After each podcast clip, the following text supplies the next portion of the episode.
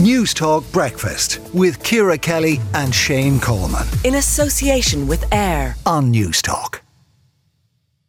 Now, Oxfam Ireland has launched its annual second-hand Septem- September campaign, encouraging the nation to dare to rewear and shop second-hand for the month of September and beyond. And here to tell us why this is an important idea is Geraldine Carton, co-founder of the Useless Project. Um, good morning to you, Geraldine. Tell us a little bit about the idea behind second-hand September. Hi, good morning.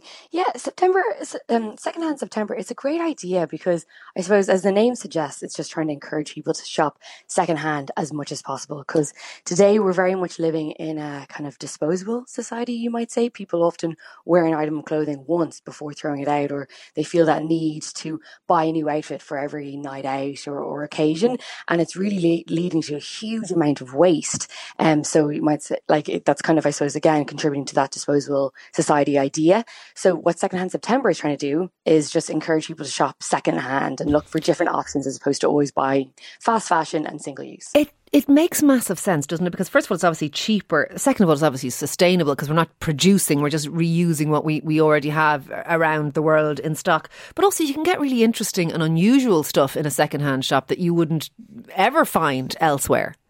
Oh, absolutely. I mean, charity shops, vintage shops, they're treasure troves of absolute gems and, and kind of one-of-a-kind pieces that you aren't def- you're definitely not going to find um, on the high street, and someone isn't going to be able to just copy off you off whim.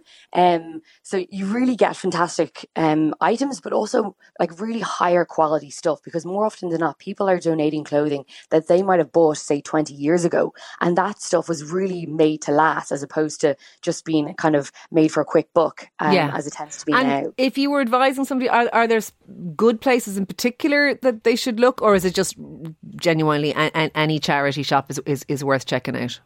Yeah, no, truly any charity shop. They they really are fantastic, and they're really re- well organised these days. I mean, there definitely were preconceptions in the past that they were kind of totally higgledy-piggledy and all over the place. But no, they're fantastic, and their staff are always so helpful, and their volunteers as well.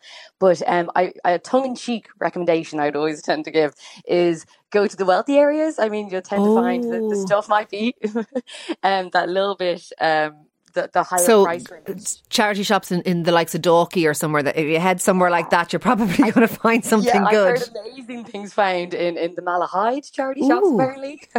That's a wonderful advice, and I, I may have to take a, a visit there myself. Look, thank you very much. I like the idea. It's a great one. Uh, that is Geraldine Carton, their co-founder of the Useless Project. News Talk Breakfast with Ciara Kelly and Shane Coleman. In association with AIR. Weekday mornings at seven on News Talk.